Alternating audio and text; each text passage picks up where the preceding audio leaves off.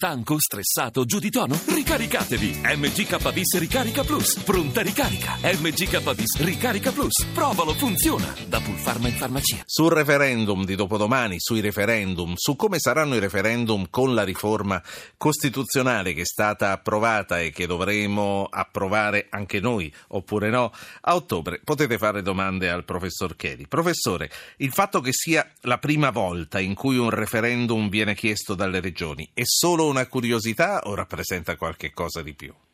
Ma no, rappresenta qualche cosa di più. È la prima volta perché è la prima volta che non una ma una serie di regioni, la Costituzione vuole la presenza perlomeno di cinque regioni, si sono trovate allineate rispetto a un problema che le riguardava in quanto regioni costiere di quelle dodici miglia marine dove poi vengono autorizzate le trivellazioni delle società petrolifere. Questo è il motivo, direi, ma è un motivo occasionale. Ma ehm, sono problemi a suo avviso sui quali tutti votiamo che riguardano solo queste regioni perché sono interessate dalla presenza di piattaforme o eh, è giusto coinvolgere tutti gli italiani? Ma eh, questo è un problema eh, a cui non è tanto facile dare una risposta. Il problema che circoscritto alla norma tecnica di cui si chiede l'abrogazione è tutto sommato un problema tecnico e anche abbastanza circoscritto.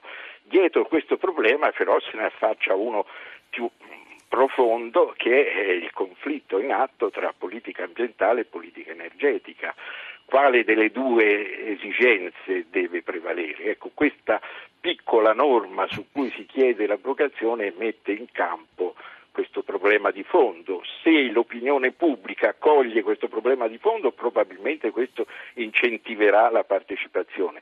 Se l'opinione pubblica, anche per la difficoltà tecnica poi di, di presentare il problema, non lo coglie, probabilmente avremo la sorte che tutti i referendum, quasi tutti i referendum, hanno avuto in questi ultimi vent'anni, cioè la mancanza del raggiungimento del quorum di validità. Quando, quando non si raggiunge il quorum, come è accaduto la maggior parte delle volte in questi anni da quel primo referendum del divorzio del millenovecentosettantaquattro, quando non si raggiunge il quorum, sono soldi buttati secondo lei?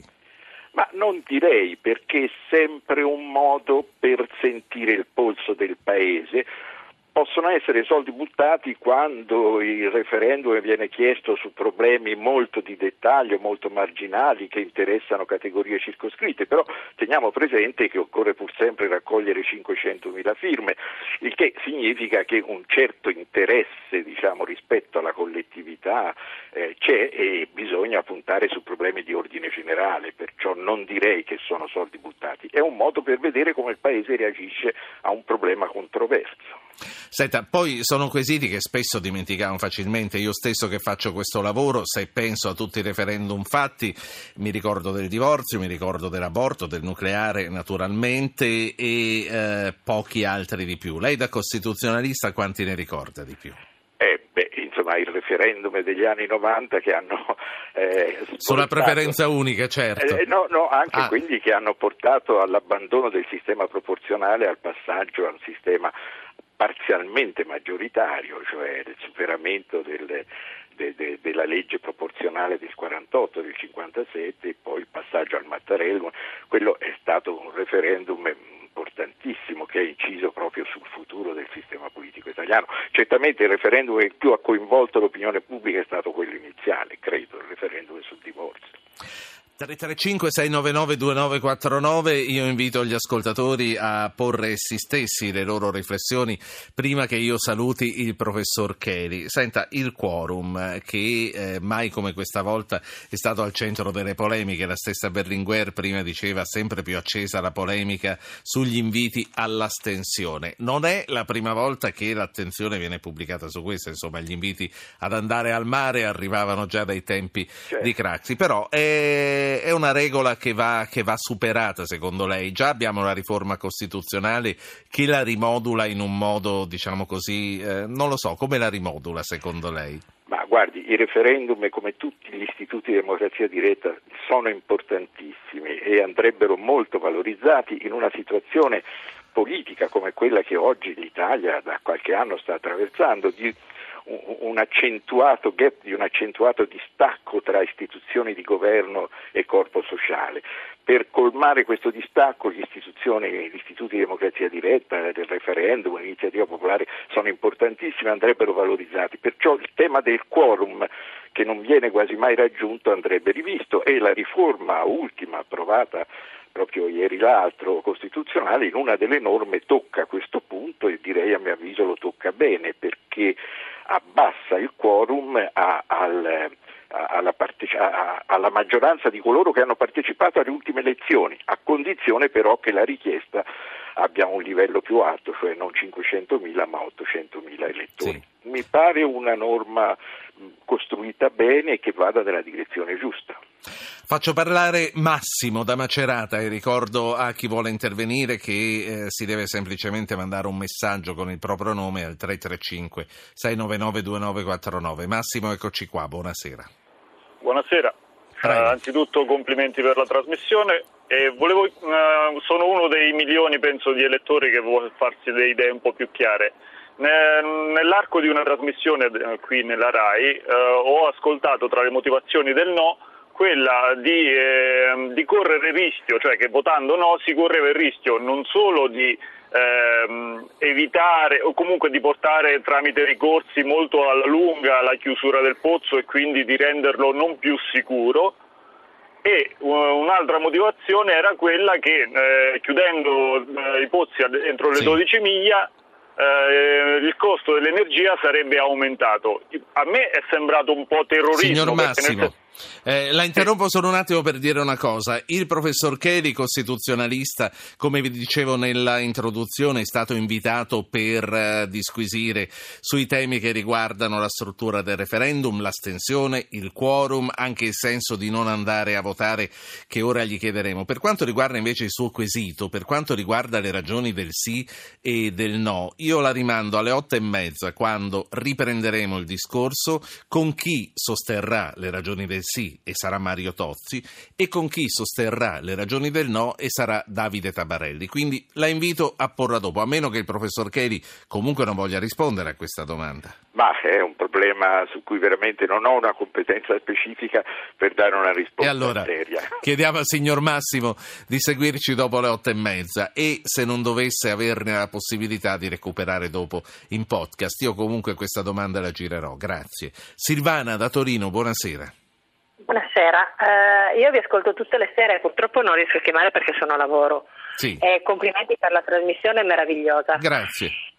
E, e poi volevo dire una cosa, cioè io volevo chiedere al nostro ospite eh, che differenza c'è tra, cioè le trivelle non ci sono già? Che senso ha questo? Signora, io la devo interrompere, so che, so che è complicato, ehm, forse non mi sono spiegato bene. Eh, le questioni sul sì e sul no, sulla, sulla questione delle trivelle, del mare, del petrolio, del gas e di tutto il resto le affrontiamo più tardi, alle, alle otto e mezza. Lei potrà ascoltarci alle otto e mezza.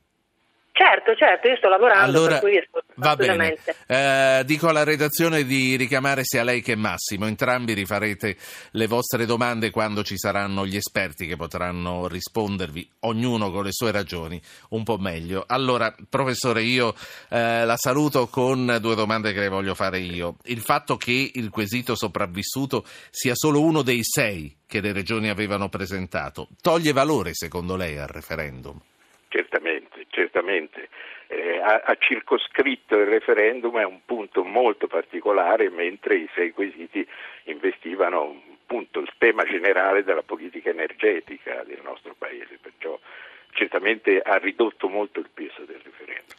Lasciando ad ogni ascoltatore la libertà di decidere se andare o no a votare, ci può dire eh, sul diritto dovere di andare a votare che cosa dice la Costituzione? Se è un dovere civico andare a votare, o se, essendo un diritto, possiamo anche decidere di non andarci perché abbiamo il diritto di astenerci? Ecco, questo è un bellissimo problema che già i costituenti affrontarono nel millenovecentoquarantasette.